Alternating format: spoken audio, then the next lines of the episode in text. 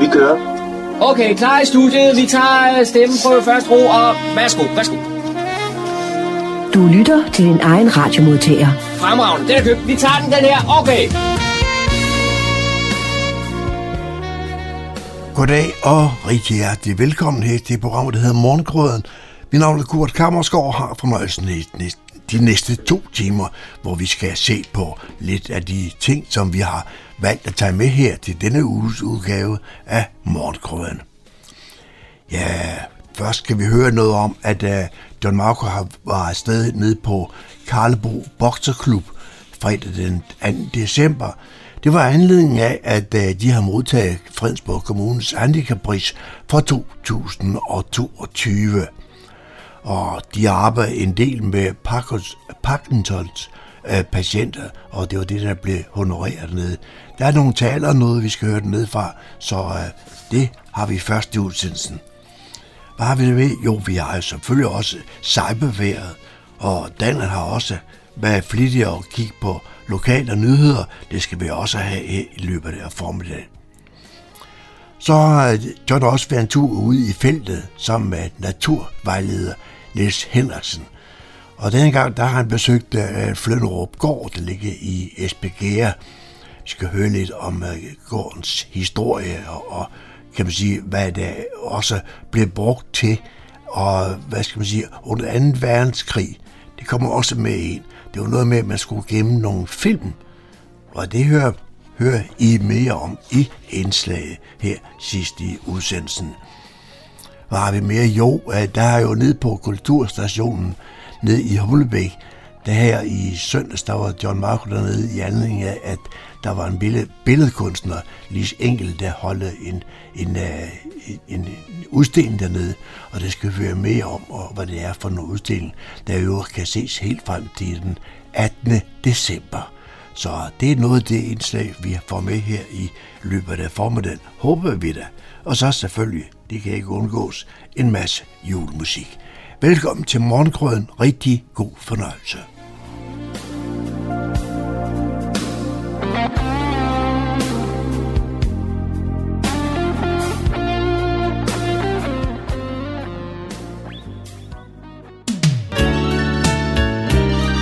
lytter til Morgenkrydderen. I studiet er det Kurt Kammerskov. Igennem rigtig mange år har den 3. december været International Handicapdag. Således også i år, men da den 3. december faldt på en lørdag, markerede man det her i Fredensborg Kommune ved at uddele handicapprisen allerede fredag den 2. december. I år var det Karlebo Bokseklub, der modtog handicapprisen. Derfor skal vi en tur til sportshallen, der ligger niveau højt i niveau, for at være med til overrækkelse af netop handicapprisen. Det er Fredensborgs borgmester, Thomas Lykke Pedersen, der taler. Ja, så er vi alle sammen ankommet, og velkommen til overrækkelsen af Fredensborg Kommunes handicappris for 2022. Og vi kan jo ikke overraske nogen med hensyn til, hvem der får prisen, så jeg vil gerne sige stort tillykke til Karlebo Bokseklub med prisen. Og jeg har jo fulgt klubben i rigtig mange år, og jeg vil også gerne her sige tak til alle jer frivillige, der gør en kæmpe indsats for vores unge og også voksne i, i den her klub. Det vil jeg gerne have lov til at sige øh, tak for. Jeg synes, vi skal give dem en hånd her i dag. For, for det frivillige arbejde, der foregår. Og derfor er det også virkelig fortjent, at I får den her pris. Det er jo klubber som jer, som bidrager til, at vi bor i en rummelig kommune, hvor der er plads til alle i fællesskabet. Det skal I have tak for. Jeg ser frem til en øh, hyggelig formiddag, og nu vil jeg give ordet til vores udvalgsformand, for, øh, som er formand for Handicaprådet. Det er Soma Mariel. Værsgo, Soma. Og jeg siger tusind tak for invitationen. Endnu en gang tak for, at I åbner jeres døre for os. Det øh, er I jo rigtig gode til. Jeg fik også fornøjelsen af at blive inviteret til jeres 20-års jubilæum, og det var godt nok en øh, festlig og meget øh, aktiv dag, øh, kan man godt sige. Øh, jeg er rigtig, rigtig stolt af, at, øh, at overrække jer handicapprisen i år. Jeg synes, det er fuldstændig velfortjent. I er øh, en forening, der har gjort en, øh, en helt særlig indsats for Parkinson-boksning. I har været med til at sætte det på Danmarkskortet som en af de første øh, foreninger i Danmark, og nu har det jo spredt sig rundt omkring i, øh, i landet, og det er bare rigtig, rigtig flot. Øh, og jeg ved fra nogle af jeres medlemmer, at, øh, at det at komme til træning, det føles lidt som at cykle op ad et bjerg, når det er, at de skal til træning. Men når de så skal hjemad, så føles det som om, de flyver afsted. Det er det i hvert fald nogle af jeres medlemmer, der har sagt. Øh, men det, der også er unikt, har jeg hørt omkring jeres Parkinson-boksning og for medlemmerne, der dyrker det, det er jo, at når først træningen går i gang, så glemmer man sygdommen, det kommer lidt i baggrunden, og så er man, har man fokus på motorik, på koordination, på slagkraft og for, på at få brændt en masse krudt af. Og det er også helt, helt unikt, at I kan få os til at glemme, at der er en sygdom at forholde sig til, men bare forholde sig til en god omgang træning i fællesskab med andre. Og apropos fællesskab, så det er også noget, I har fokus på, at det skal også være godt og rart og hyggeligt øh, at gå til Parkinson-boksning og boksning generelt. I er gode til at hygge efter træning og skabe et fællesskab, og, øh, og det er et sindssygt vigtigt stykke arbejde, I udfører med det, med det hele sociale aspekt, og det er derfor, at vi egentlig også ser jer som, en, som et socialt projekt, der løfter en kæmpe opgave i vores kommune. Og det skal I have stor tak for, og jeg er slet ikke i tvivl om, at det er de helt rigtige vinder, vi har kåret. Øh, og øh, vi har både nogle blomster og, øh, og en tjek, som jeg rigtig gerne, Thomas og jeg rigtig gerne vil overrække.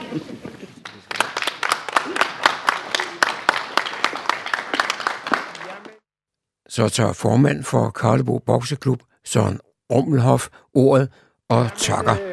På vegne af hele Karlebo Bokseklub, så vil jeg gerne have lov til at sige uh, tak for, for prisen. Tak for, fordi I kommer herned. Tak til, til hele delegationen, som er mødt op i dag. Sikke et hus, sikke en træningssal med så mange rummelige, dejlige mennesker med hjertet det rigtige sted. I skal bare vide, at I gør en stor forskel for os, for den her pris. I gør også en stor forskel for vores medlemmer, at, øh, at vi har fået et klap på skulderen for det her. Øh, Carsten og jeg, det er jo også som øh, der har sat det her i værk. Og øh, her skal lyde en stor ros til øh, Astrid, Astrid, som er direktør for Parkinsonforeningen. Du ringer jo til mig, til Dansk, Danske Bokseforbund, og øh, det var mig, der tog øh, opgaven. Og øh, jeg tænkte, kan vi løse sådan, kan dansk boksning løse sådan en opgave som den her? Men efter anden snak med dig, så var jeg klar over, at det her, det kunne give boksesporten en helt anden kant, end vi har i forvejen. Hvor det er, at vi tager os meget af unge mennesker, og øh, prøver at se, om vi kan få dem op i eliten, og vi tager os af unge mennesker, der skal rettes ind i en boksering. Men vi har aldrig haft det ældre segment og, øh, og folk med udfordringer i, i dansk boksning. Det har vi så fået nu, og sikke en gave. Det er helt fantastisk at, øh, at, at få, få sådan, et, sådan nogle medlemmer ind i vores klub, som kommer og siger tak for træningen, og spørger os, hvad, hvad får I egentlig for det her? Og der kan Carsten og jeg og alle andre bare sige, vi gør det her gratis. Vi gør det her med hjertet, for det, er, det ligger os på sinde at gøre det. Og øh, det er simpelthen betalingen for det her, men det er fedt at få en anerkendelse. Jeg skal også rette en stor tak til Malene fra Parkinsonforeningen, som er koordinerende medarbejder, som får det hele til at flyde. Sammen med Sine, som er, står her for Dansk Amatør Boksunion, som er projektleder også for det her øh, Parkinson. Stor tak til jer for, at øh, det her det bare ruller, ruller det udad. Og jeg er glad for, at Astrid spurgte mig, hvad skal vi gøre ved det her i starten? Så tænkte jeg, min gode kammerat, min gamle landsholdsbokser, kollega Jimmy Bredal, han kan være med til at løfte opgaven. Vi har en klub inde i, inde i Valby, Lars Larsen, som der kan være med til at løfte opgaven. Så vi var tre klubber på Sjælland. Så var der to år i Jylland, øh, i Vejle og i Hornslet, ja. Og øh, så gik vi ellers i gang, og øh, nu er det så rullet ud over det hele, hele Danmark, og det er fantastisk. Så tusind tak for det. Tusind tak for jeres store indsats. Tusind tak til Dansk Amatør Boksunion for at løfte opgaven. Det kræver jo en fuldtidsmand, kvinde, at have med øh, bokseledere at gøre, når, når sådan noget her skal rulles ud. Og øh, stort tak for det. Så giver Søren Rommelhoff ordet videre til bestyrelsesmedlem og træner Carsten Larsen. Så vil Carsten godt lige sige på os. Ja, tak. Øh, jeg vil jo så rette min øh, tak til Holde, fordi det er jo en fornøjelse, da vi startede på det her projekt. øh, Så første gang Søren og jeg, vi mødte det her hold, det var jo med bange anelser, fordi jeg aner ikke, hvad Parkinson er. Jeg ved ikke, hvordan folk de reagerer, og jeg kender ikke symptomerne. Så vi besluttede os for, at vi tog den her udfordring op, og så udfordrede vi de her medlemmer, der kom og sagde, at I bliver nødt til at lære os lidt om, at når I spiller jeres svimmel, når I skal have jeres piller, når I skal have alle de her ting, der nu hører til og den her sygdom her. Og det har vi lært at leve med, og øh, som Søren siger, det her det er jo en gave. Altså, når jeg går hjem, så er jeg glad. Jeg er glad, når et medlem kommer og siger til mig, ved du hvad, Carsten, jeg glæder mig simpelthen så meget til, at jeg skal have en næste gang. Jeg bliver endnu gladere, når jeg sidder og snakker med hendes mand til julefrokosten. Han siger, altså, når hun kommer hjem ned fra jer, så er hun jo ikke til at styre. Så tænker jeg, fedt, så er det alle pengene værd. Der er også blevet sagt, som Søren nævnte, øh, hvad man synes jo egentlig, det var mærkeligt, at vi ikke fik en klækkelig betaling for det her. Men øh, at sidde og høre og mærke og føle de her mennesker, det er stor tak til mig. Det er en, det er en fint øh, for mig. Så har jeg ikke behov for mere. Øh, jeg har et job ved siden af, så jeg skal nok klare mig af den. En anden ting er jo så også, at selvom der, man, er, man, er, man har en sygdom og sådan noget, så mærker vi det jo ikke til træning, for der er en god humor, og jeg skal hilse at sige, at man kan jo sagtens lave sjov med sin egen sygdom. Øh, Og det var, det var sådan lidt udfordrende i starten, eller lidt grænseoverskridende for Søren og jeg, fordi vi tænkte, ah, hvor er den der kant henne? Men øh, den har, det er vi ude over det der, fordi den skal de nok selv fortælle os, hvordan, fordi de er verdensmester i det her. Så er der det her princip, at når vi så trækker ind i det lille rum derovre, øh, nogen vil jo sige, at når vi putter 18 mennesker eller 16 mennesker ind i det rum, så er der pladsmangel. Havde vi nu været på et diskotek, så havde det været atmosfære, så jeg kalder det for diskoteket, For der er en sindssygt god atmosfære. Vi spiser gamle tørre kager, og vi drikker kaffe og sådan noget. Så det er smadret hyggeligt, og folk de går glade hjem. Øh, vi havde en udfordring her til sommer, der har alle aktiviteter for Parkinson-folk, de har lukket, holder sommerferie, og så spurgte de Søren og jeg, I skal da ikke på sommerferie, I to skal I det? Om vi ikke kunne holde åben. Så vi øh, besluttede os for, at øh, der var åben hele sommeren, så de kunne komme til Parkinson-boksning hele sommeren igennem. Så, og jeg skal huske at sige, at de kvitterede også med at møde op alle sammen.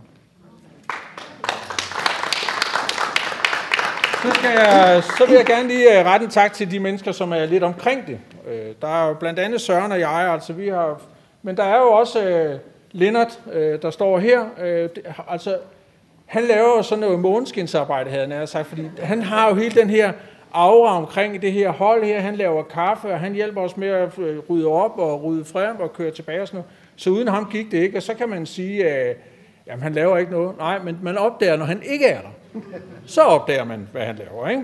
Og sådan er det jo ofte. Så tusind tak, Lennart. Så er der jo øh, Rikke, der står hernede. Øh, hun har jo, øh, var jo, kom jo som øh, at være en del af holdet selv Parkinson, men hun ville jo rigtig gerne være træner.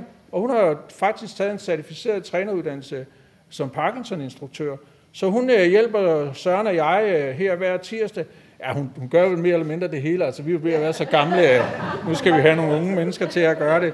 Så tusind tak skal du, skal du have, Rikke. Det er super godt gået. Og så har vi øh, Paul Gårdbo, som står hernede og gemmer sig hernede ved... Han, øh, han, er jo, han, er jo, han er jo også sådan en, øh, der, der, der jonglerer i kulissen og hjælper os med at, at hente medlemmer, der bor længere væk, og hjælper os med at, at afvikle træningen. Og han siger jo altid til mig, ja, Carsten, det jeg laver, det er jo ikke noget. Jo, fandme jo, fordi hvis, hvis I ikke er der, så virker det ikke. Så tusind tak til Paul. Så vil jeg rette en sidste tak, og det er jo måske den største tak, fordi det er jo her anerkendelsen for mig også ligger, at der er åbenbart nogen, der har indstillet Karlebo til den her pris. Så der er åbenbart nogle andre end kommunen, forhåbentlig, der har fået øje på, at der er faktisk et godt projekt her, som måske egentlig tåler lidt mere at komme frem i dagens lys. Så tusind tak til den eller de, som har indstillet klubben til den her pris. Nu ved jeg godt, hvem det er, men jeg vil ikke sige det, fordi at, øh, det skal være en hemmelighed. Men uh, tusind tak for det, og det er vi super glade for. Så det var ordene herfra.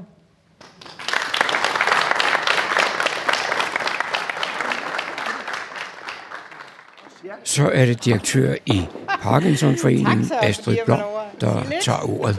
Nej, Øh, jeg hedder som sagt Astrid Blom, direktør i Parkinsonforeningen, og jeg vil jo også sige et kæmpe stort tillykke øh, til jer alle sammen, og især jer, som har drevet det frem.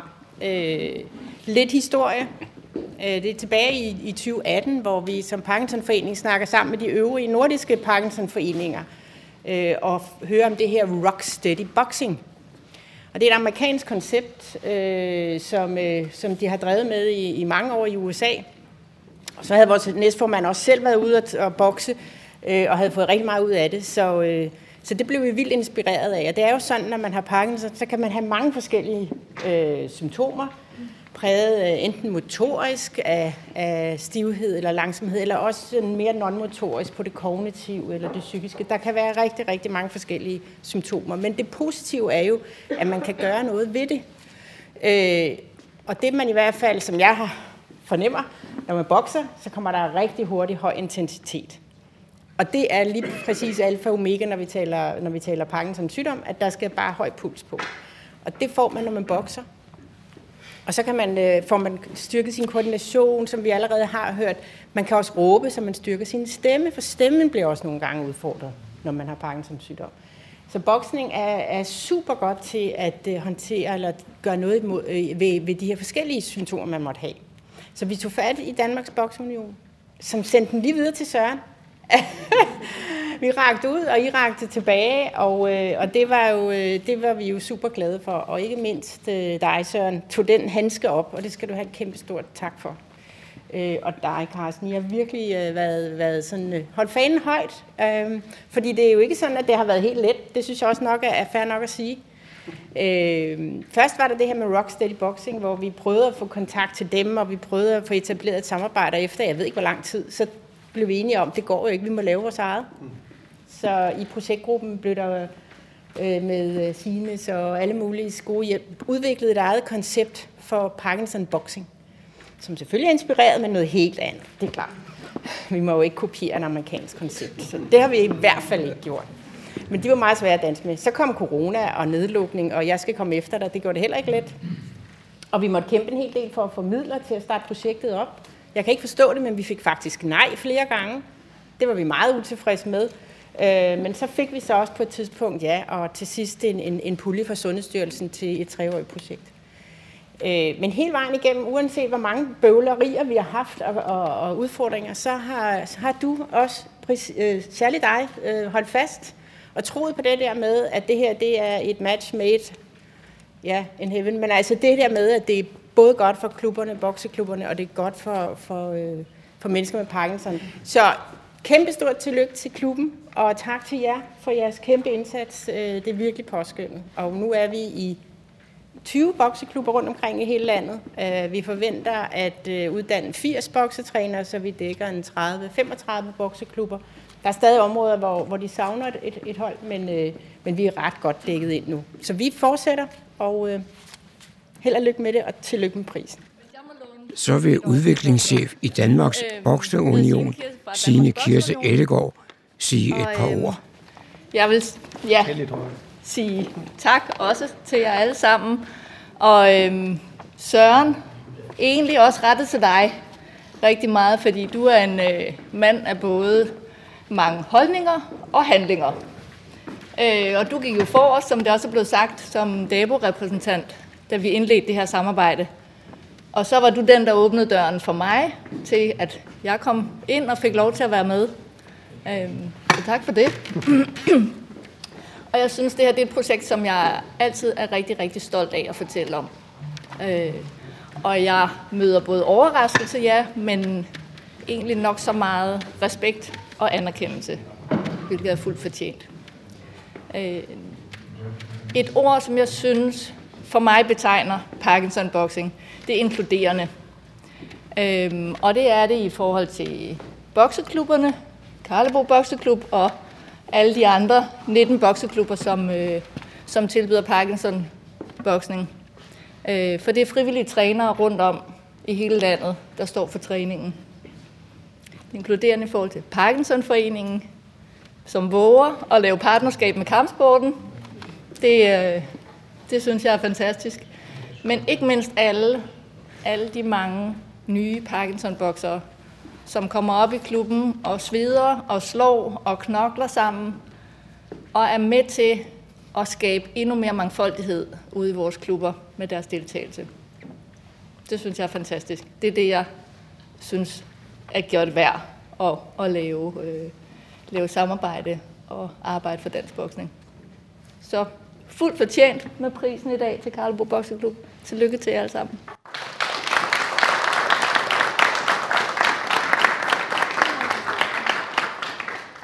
Det var John Marco, der havde produceret dette indslag. Du lytter til morgenkrydderen. Så er der igen blevet tid til lokale nyheder, kulturinformation og servicemeddelelse. De er alle sammen hentet fra humleborg.dk. I studiet er det Daniel Jørgensen. Torsdag den 8. december begyndte arbejdet med at sætte nye lysindsatser i Fredensborg-lygterne på Slotsgade i Fredensborg. Arbejdet startede ved slottet og vi sluttede i rundkørslen. De nye LED-indsatser er specielt udviklet til netop Fredensborg-lygterne i Slotsgade og efter høje lystekniske kriterier.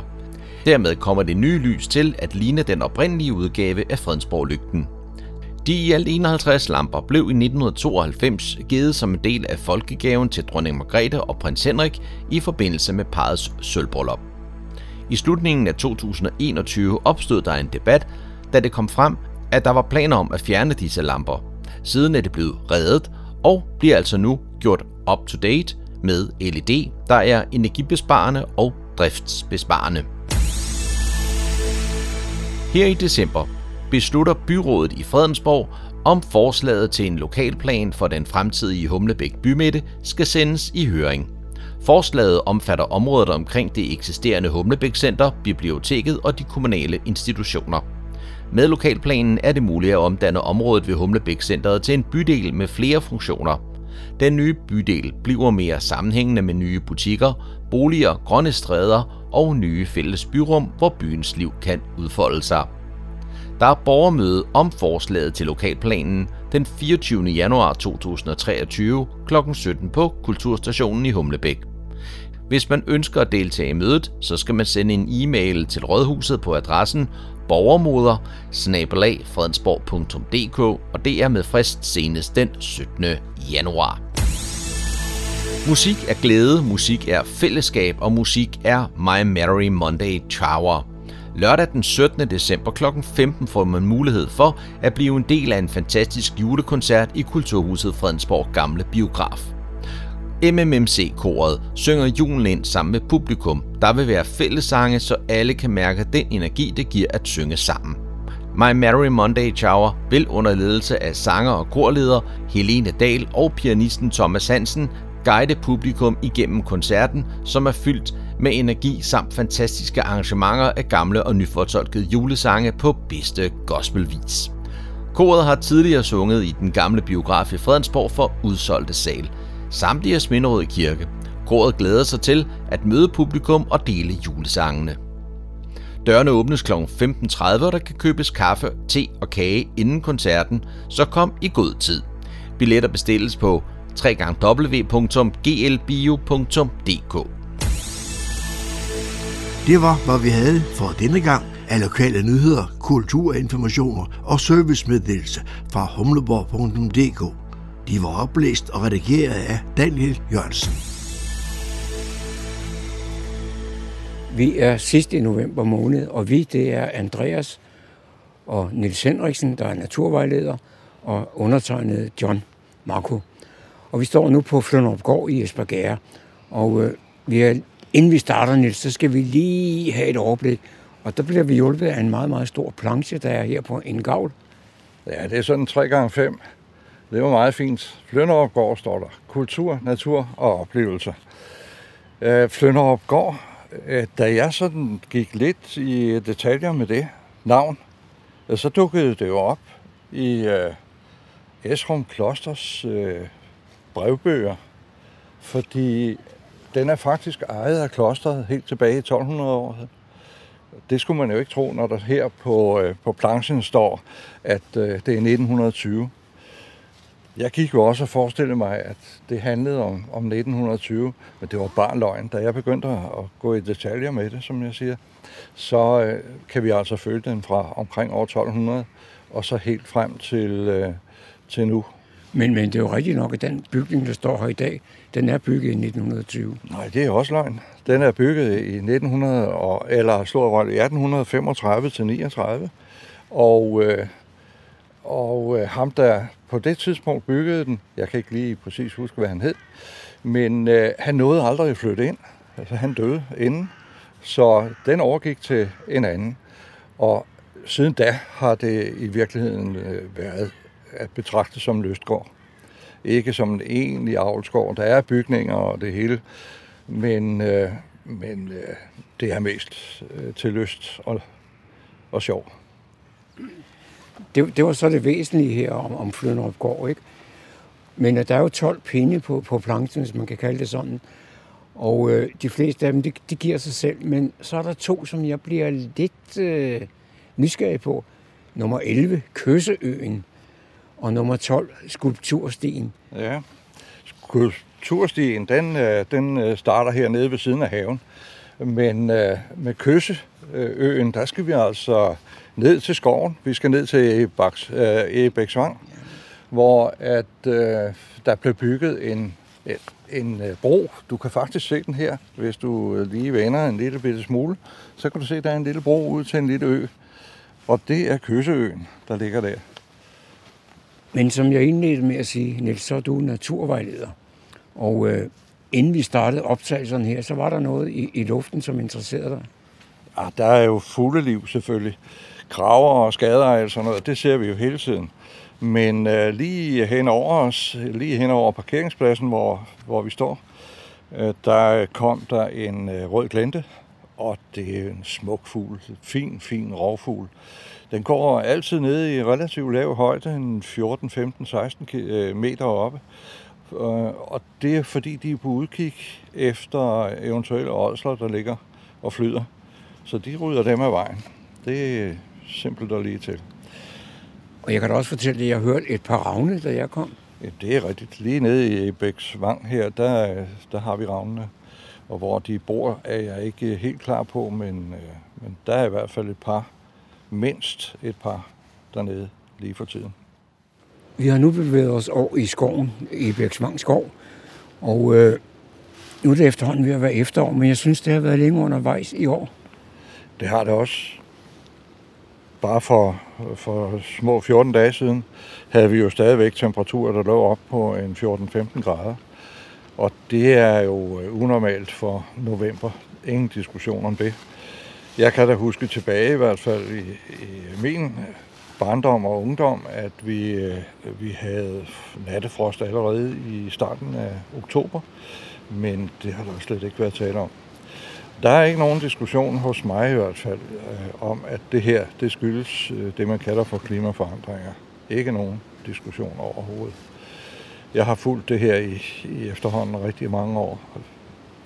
Så vi skal nok vende os til, at øh, vi ikke har vinter, før vi har passeret 1. december i hvert fald. Måske kunne du lige fortælle lidt om terrænet, vi står i? Det kan jeg da godt. Altså, nu snakkede vi jo klima før.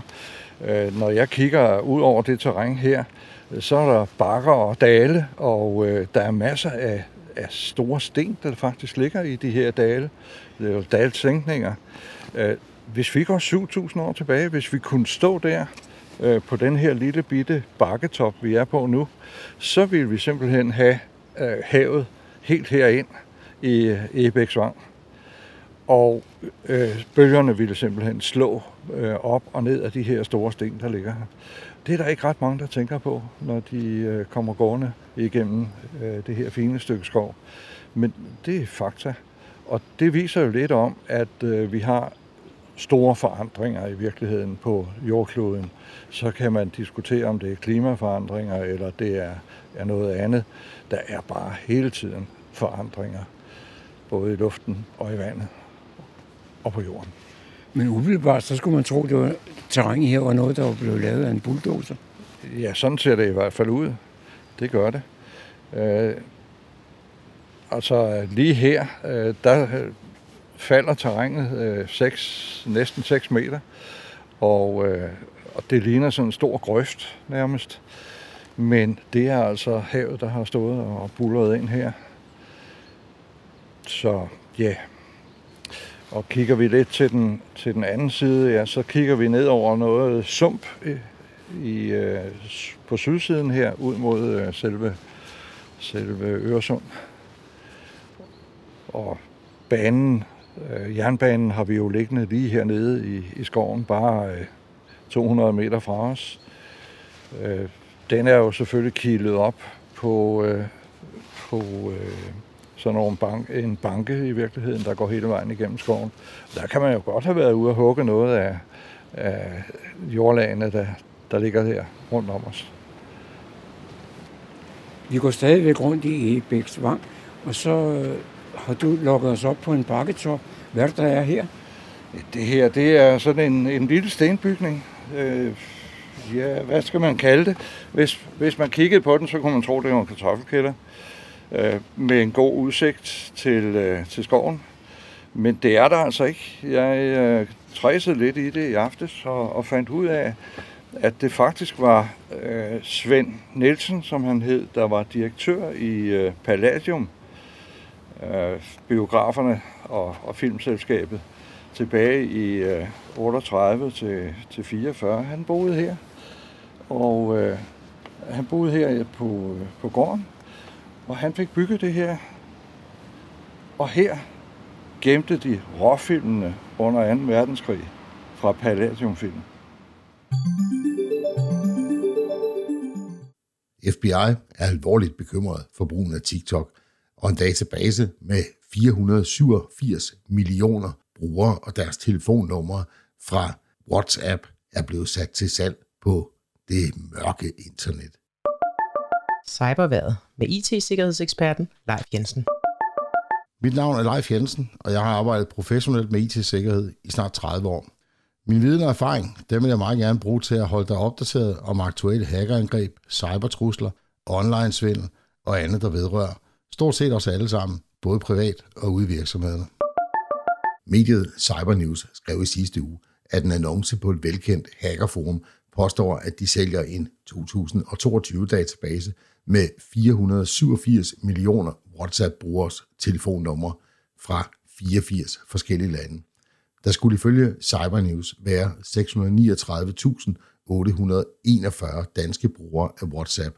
Så hvis påstanden er sand, så må man formode, at der også er danske telefonnumre på denne liste.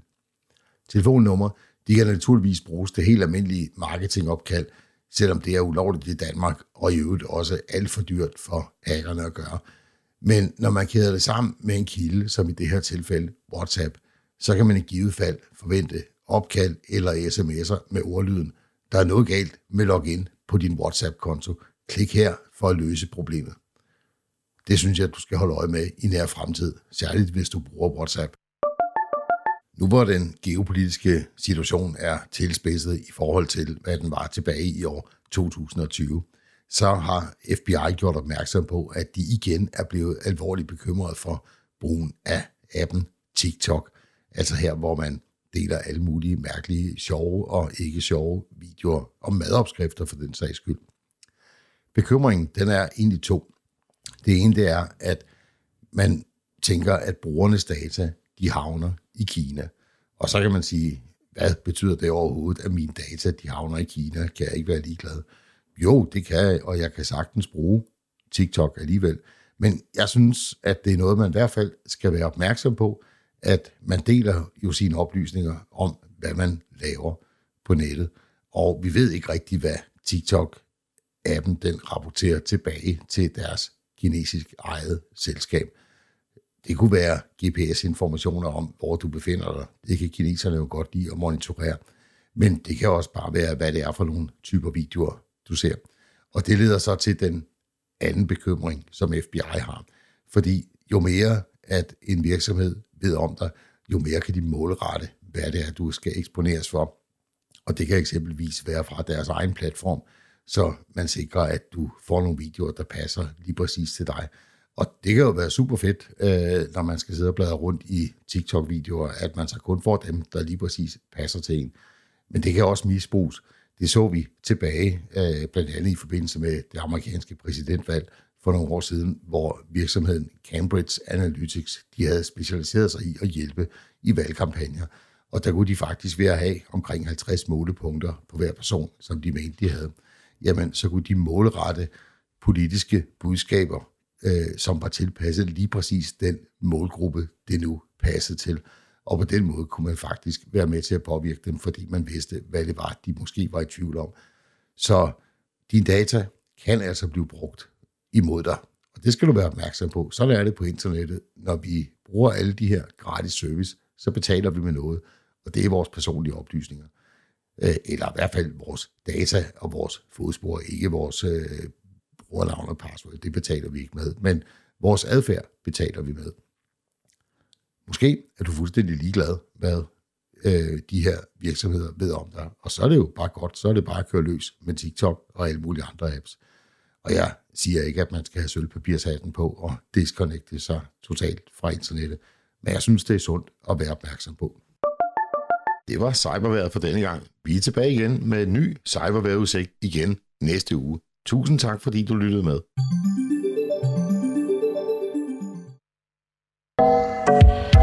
Du lytter til morgenkrydderen. Så er der igen blevet tid til lokale nyheder, kulturinformation og servicemeddelelse. De er alle sammen hentet fra humleborg.dk. I studiet er det Daniel Jørgensen. Med støtte fra Ny Carlsberg Fondet har Nivogårds malerisamling erhvervet en særdeles spændende værk af den danske guldalderkunstner William Marstrand, nemlig Nøgenstudiet af Maria fra Rom 1837, et olie på lærredmaleri, der er 25 x 31 cm. Billedet kan nu nydes på museet. Kunstværket, der længe har befundet sig i tysk privateje, blev opdaget af en tysk kunsthandler på en aktion, hvor det var opført som tilskrevet William Marstrand. William Marstrand har malet sit oliestudie af en kvindelig nøgenmodel, Maria, i Rom i 1837, et par måneder efter han var ankommet til byen. Der er tale om en meget direkte frontan gengivelse, hvor en ung kvinde kigger lige mod beskueren. Hun holder armene med de foldede hænder bag hovedet, hvilket bevirker, at hun på en og samme gang ser udfordrende og sanselig ud. Museumsdirektør Andrea Ry Karberg glæder sig over Ny Carlsbergfondens donation og de oplevelser, der venter malerisamlingens gæster med værket. Nivogårds malerisamling har nu 41 værker af William Marstrand, der var en nær ven af museets stifter Johannes Hage og dennes familie. Marstrand er langt den mest repræsenterede kunstner i museets samling. På Kokkedal Skole Vest, lige over for Gymnastikkens Hus, ligger der en gemt perle, som alt for få kender. Byens fælles bibliotek. Det er netop moderniseret i forbindelse med det store skoleprojekt Fremtidens Folkeskole, og alle er velkommen til at benytte tilbuddet. Selvom biblioteket her er mindre end de andre biblioteker i kommunen, er der gode mulighed for at læse dagens aviser, afhente materialer, arbejde ved en PC eller bare hygge sig og læse en bog. Det er et levende sted med masser af skolebørn og daginstitutioner, men har plads til mange flere borgere, som kan få glæde af de indbydende rum og adgangen til bibliotekets tilbud tæt på hjem. Der er åben for selvbetjening mandag til fredag kl. 8 til 14, og om tirsdagen kan der desuden få hjælp fra en bibliotekar fra kl. 10 til kl. 15. Kom og få en kop kaffe og en snak i Fællesværkets Café i Niveau tirsdag den 20. december fra kl. 16 til 17.30 ved Niveau Bibliotek og Medborgercenter. Café Fællesværket er et fælles tilbud i bymidten til alle i Niveau. En lille café, hvor man mødes på kryds og tværs, hvor der altid er kaffe og te på kanden, og hvor der er hjertevarme og værkelyst. Caféen er bemandet af frivillige og har åben hver tirsdag fra kl. 16 til 17.30, så kom endelig forbi. Du kan også følge Fællesværket på Facebook og se, når der er andre aktiviteter end tirsdagscaféen. Aflysninger kan forekomme på dagen. Det var, hvad vi havde for denne gang af lokale nyheder, kulturinformationer og servicemeddelelse fra humleborg.dk. De var oplæst og redigeret af Daniel Jørgensen. Frem til søndag den 18. december kan man på Kulturstationen i Humlebæk se en separat udstilling med kunstneren Nis Engels værker. Jeg var på udstillingen søndag den 4. december, hvor kunstneren Lis Engel holdt et såkaldt artist talk. Det hele begyndte således. Jeg vil egentlig øh, begynde med nogle få praktiske bemærkninger. Der er almindeligt øh, boblevand, og så er der lidt hvidvin og lidt rosévin til almindelig øh, fornøjelse imellem de mere eller mindre interessante ord, vi måtte hælde i hovedet på hinanden. Og så har jeg rigtig meget glædet mig øh, til den her artist talk, fordi jeg er jo fuldstændig fascineret af kunst på alle ledere og kanter, og jeg elsker at dele det med andre. Det synes jeg er en af kunstens helt særlige muligheder. Det er et rum, hvor vi går ind og deler oplevelser, betydninger og forundringer med hinanden. Og det kan jeg personligt i hvert fald voldsomt godt lide. Så derfor går jeg til utroligt mange udstillinger, så mange som jeg ligesom kan rumme. Og øh, jeg elsker at kigge på billeder af enhver art og afart, fra små børns og op til oldinges, øh, og så, så dem midt imellem, som er også, ikke? Sådan cirka. ja. Øh, jeg øh, havde forestillet mig i dag, at øh, det kan foregå på flere måder, men i hvert fald har jeg ligesom tænkt mig, at jeg vil fortælle lidt om min øh, vej ind i kunsten, og hvad kunst betyder for mig, ud over et særligt rum til at dele oplevelser af betydning med andre.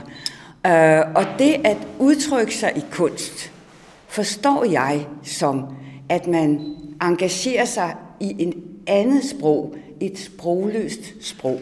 Nu er det malerier her. Jeg laver også tegninger, og rent faktisk laver jeg også mini-installationer i mit hus.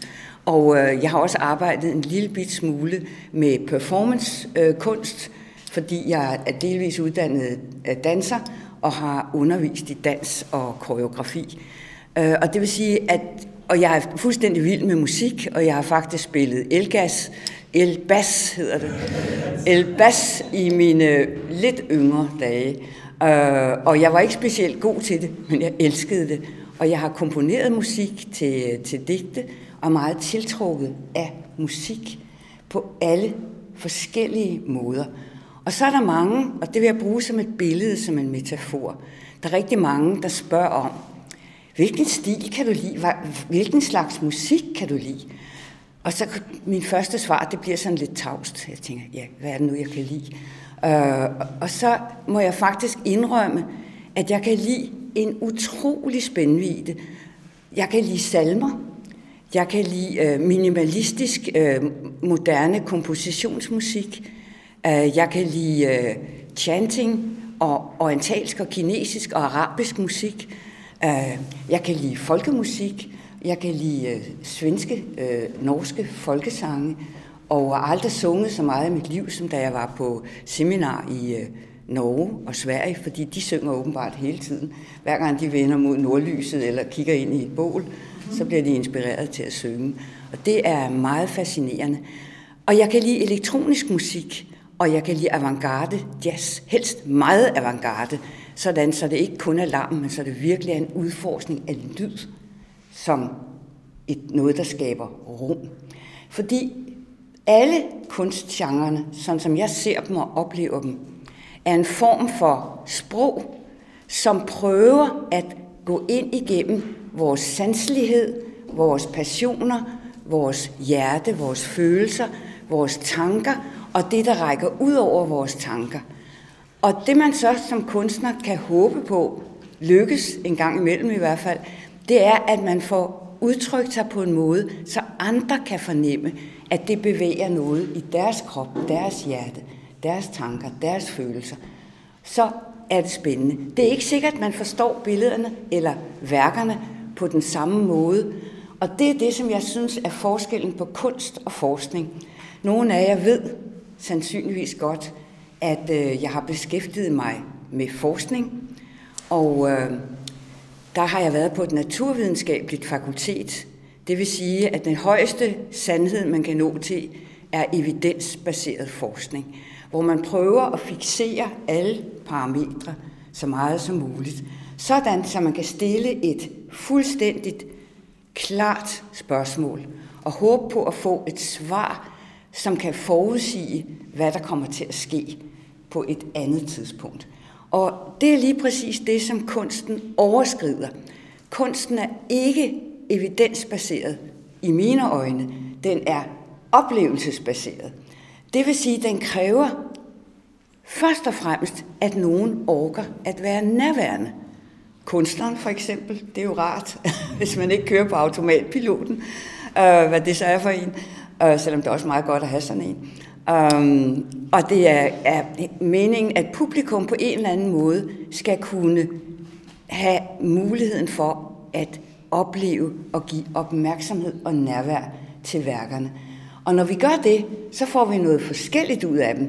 Og så er det, det spændende kan ske, at forskellige måder at forstå og opleve betydning på kan mødes, og et nyt rum åbner sig, både for den, der har skabt værket, og den, der har modtaget det. Så det er nogle af de ting, øh, jeg håber på at øh, kunne gøre. Og så øh, havde jeg selvfølgelig forestillet mig, at I meget gerne må både kommentere og stille spørgsmål og bryde ind. Men jeg vil i hvert fald nævne, mm, jeg tror, jeg har det herom. jeg løber lige op på den her side. Uh, jeg har skrevet en bog, som på mange måder fortæller om, hvad det er for en metode, jeg bruger. Det er en form for ikke-metode i virkeligheden, som øh, kommer af det, man kalder for forskellige former for nærværsteknikker. Og det eksisterer i mange øh, sådan mere, hvad skal vi sige, at man har det inden for bestemte, jeg havde nær sagt, sektor. Øh, og jeg har forsøgt at skrive en bog, der overskrider det med, at det ligesom tilhører buddhisme, eller taoisme, eller kristendom, eller mystik, eller øh, noget andet, jeg skal komme efter dig. Og prøvede at skrive det i et hverdagsagtigt sprog, men alligevel kom så tæt på det, som jeg synes, det øh, for mig skulle handle om, som jeg nu var i stand til på det tidspunkt. Og hvis man vil, så kan den stadigvæk lånes på bibliotekerne, og så støtter man mine bibliotekspenge. Fattige kunstnere vil jo gerne have bibliotekspenge. Så det må I gerne. Um, da, ja, man kan søge på mit navn på biblioteket, så kommer der noget op, men den hedder Krop, Energi og Bevidsthed i den første version. Så har jeg skrevet den i en anden version, fordi den blev udsolgt, og så kom den i en anden version. Og der tænkte jeg, at den skulle være lidt mere universitetsagtig. I mellemtiden var jeg blevet universitetslektor, så jeg turde ikke kalde den energi og bevidsthed, fordi det er to meget farlige begreber, når man skal definere dem klart og tydeligt. Så tænkte jeg, okay, så tager vi det, som øh, filosoferne og psykologerne bruger, krop, psyke, bevidsthed. Det lignede, og det er også tænkt som mere eller mindre det samme, men alligevel et andet sprog. Og jeg har også et kapitel eller to med her. Her er der et kapitel om kostens betydning for vores bevidsthedstilstand. Det har jeg også taget ud i den senere version fordi uh, måden, man anskuer kost på, er jo normalt naturvidenskabeligt. Kosten som materiale, som fysisk kemi, uh, som det, der påvirker vores celler, men ikke så meget, man har måske begyndt at komme ind på det, men det påvirker jo også vores følelser og vores bevidsthedstilstand og i det hele taget vores opmærksomhedsmulighedsrum. Så øhm, så det er, på den måde kan man sige, der er små forskelle på de to øh, værker. Og det er det, min metode handler om. Det er, jeg, vokset, jeg skal forklare måske baggrunden for det. Jeg er vokset op øh, Efter denne indledning var der så mulighed for at stille spørgsmål. Dem har jeg ikke optaget, men øh, jeg kan da fortælle dig, at udstillingen her med Lis Engels værker på Kulturstationen i Humlebæk – kan ses frem til søndag den 18. december, og åbningstiden er fredag fra kl. 14 til 17, lørdag søndag fra kl. 11 til 15. Indslaget var produceret af John Marco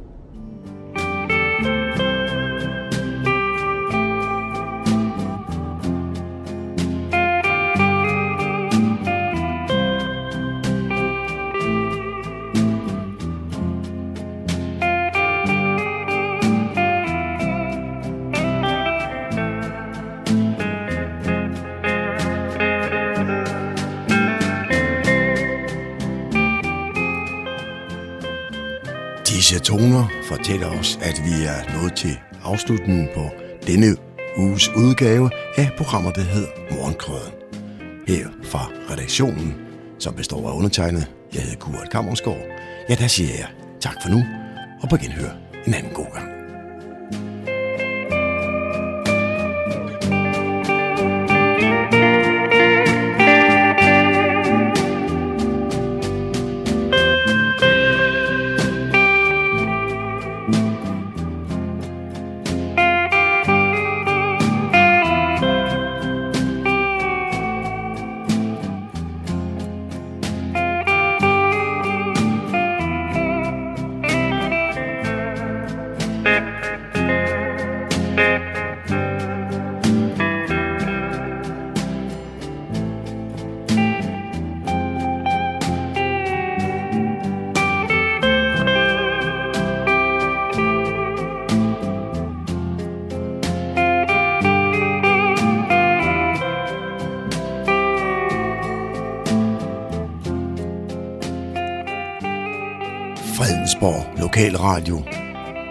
Radio Nordsjællands mest voksne.